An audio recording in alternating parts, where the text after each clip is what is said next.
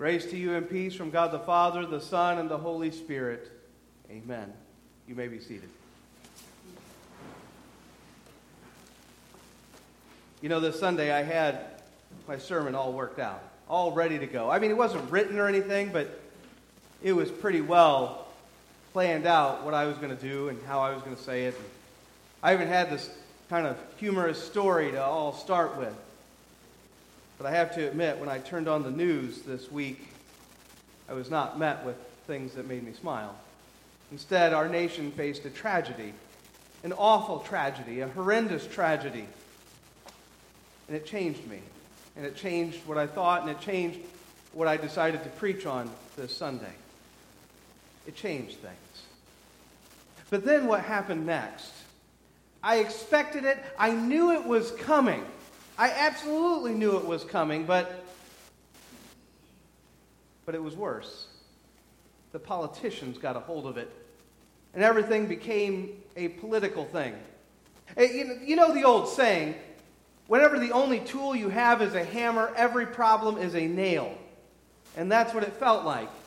It felt like here we are in the midst of tragedy, and all we can think about is politics, politics, politics. And it made me wonder. You see, it made me wonder because politics are so divisive.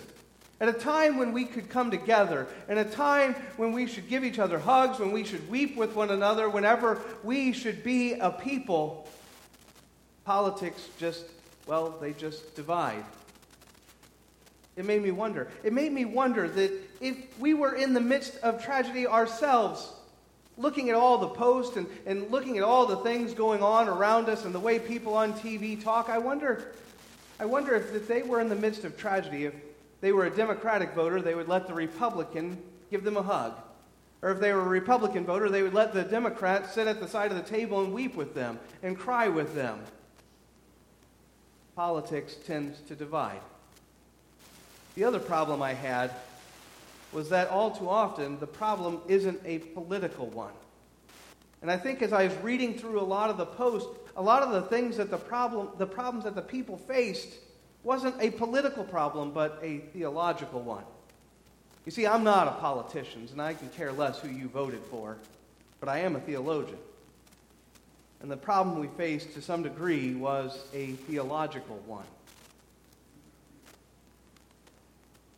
But the good Lord lines things up perfectly in his timing. And I think the text that we had today, which we had already lined up from the start, that we had already been ready to, to go with, were a perfect set of texts for today. A perfect set of texts to focus on this morning, to dwell on, to meditate on this morning. In the text, we have Jesus ascending into heaven. And I, I absolutely love it. You know, Ascension Day was actually on Thursday. It's not today. We celebrate it today, but it was actually on Thursday. And it's very specific for a very specific reason. You see, Thursday marked 40 days after Easter. Think about how long ago Easter was. And that marked 40 days. And notice what it told us in our, our, our first reading this morning. Jesus walked with his disciples 40 days. You see, Jesus rose from the dead. And I know we, we kind of get this impression that, that Jesus like waved to his disciples and then ascended into heaven. That's not true at all. Jesus walked with his disciples. He talked with his disciples. Actually, this past week, as I was talking with Bill, Bill pointed out to me that, that, that the Great Commission actually happens in Galilee. That's northern Israel. He ascends into heaven in Jerusalem, some 80 miles south. Jesus is walking and being with his disciples. He is around them, He is teaching them. And it's then and only then that He ascends into heaven. You see, Jesus walked and talked and He appeared to over 500 people. And then, right before he ascends into heaven, he walks right by Jerusalem, the same place. Maybe some of those same people were standing out there over the gate looking. The same people that had yelled, Crucify him a month and a half ago, now have to watch as this man, risen from the dead after three days, ascends into heaven. And then our Ephesians passage reminds us that Jesus Christ ascended to the seat of power. In our creeds, we call this sitting at the right hand of God the Father. We still use this kind of terminology today. We talk about our right hand person, our right hand man, our right hand woman, the person who wields the power on our behalf, if you will. That's the right hand person. And that's who Jesus is. Jesus sits at the right hand of God the Father Almighty, and he reigns as king, as power. Jesus Christ is the King of kings and the Lord of lords. But the question that we have as we look out at the landscape of our country is do you believe it?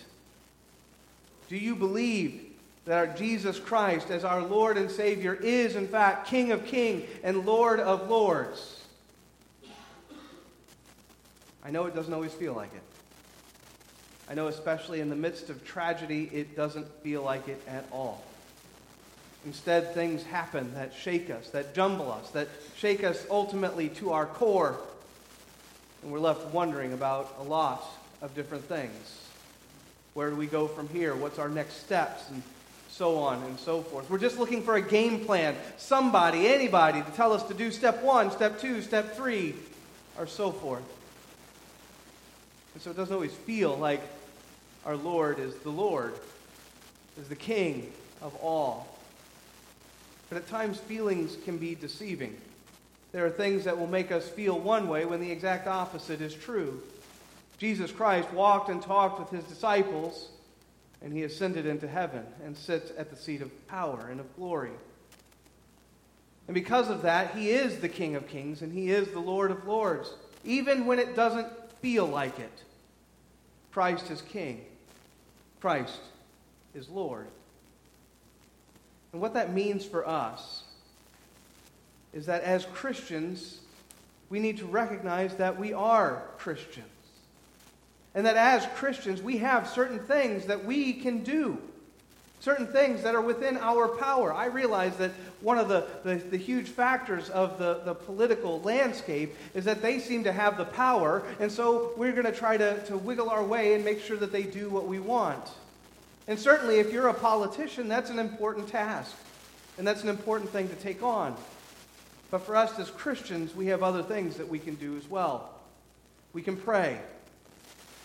We have the ability to talk to our Lord. We have the ability to go to Him through our prayers. We have the ability to talk to our Lord and Savior Jesus Christ and know, know that He hears us. Yes, we have that.